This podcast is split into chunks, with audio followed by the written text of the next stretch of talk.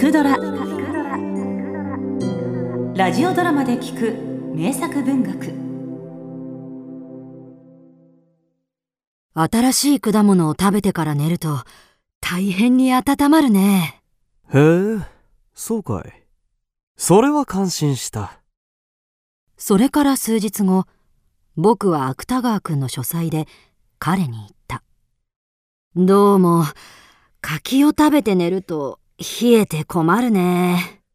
この間君は果物を食べて寝ると温まると言ったじゃないか。いやいやあれは別の果物なんだ。冷えるというのは柿だよ。ふん。そうか。柿は冷えるな芥川君はたちまち機嫌を直した。胃の弱い人に下手に果物の話をするとすぐ切り込んでくるようだ。安らかならざる者。無老再生。芥川君が亡くなる2ヶ月ほど前。僕と芥川君と萩原作太郎君の3人で新名町の喫茶店でお茶を飲んだ。すると芥川君と萩原君との間に議論が起こった議論の嫌いな僕はその様子を見ながらタバコをふかしていた。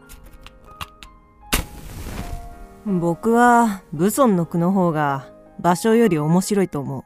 いや芭蕉の方が上だろ芭蕉のホックは少し観念的だそんなことはない。ではあの句とこの句はどうだ？芥川君は立ちどころに7句くらいの芭蕉の句を読み萩原君に武々しく突っかかっていった。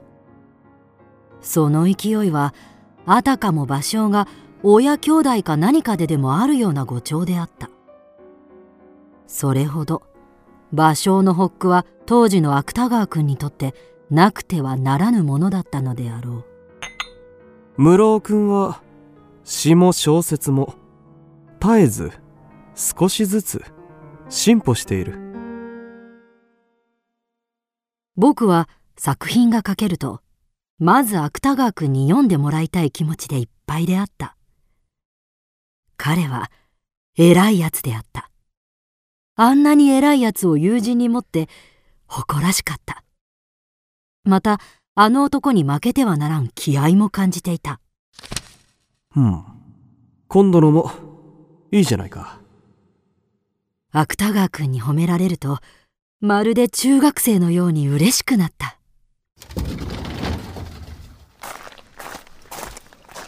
何年か前の年の暮れ。僕が映画を見に行こうと田端の坂を降りかけると坂の下から来る芥川君に出くわした。君はもう新年の小説を書いてしまったのか？羨ましいな。僕はこれからだ。別れた後。僕は映画館の薄暗がりの中で考えた。一体映画なぞ見ていいのであろうか。芥川君はまだ仕事をしている。そんな風に考えて心安らかならざるものがあった。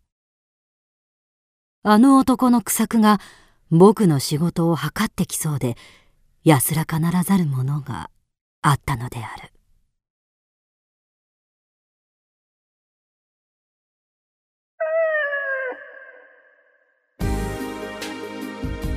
クドラは YouTube にもチャンネルを開設。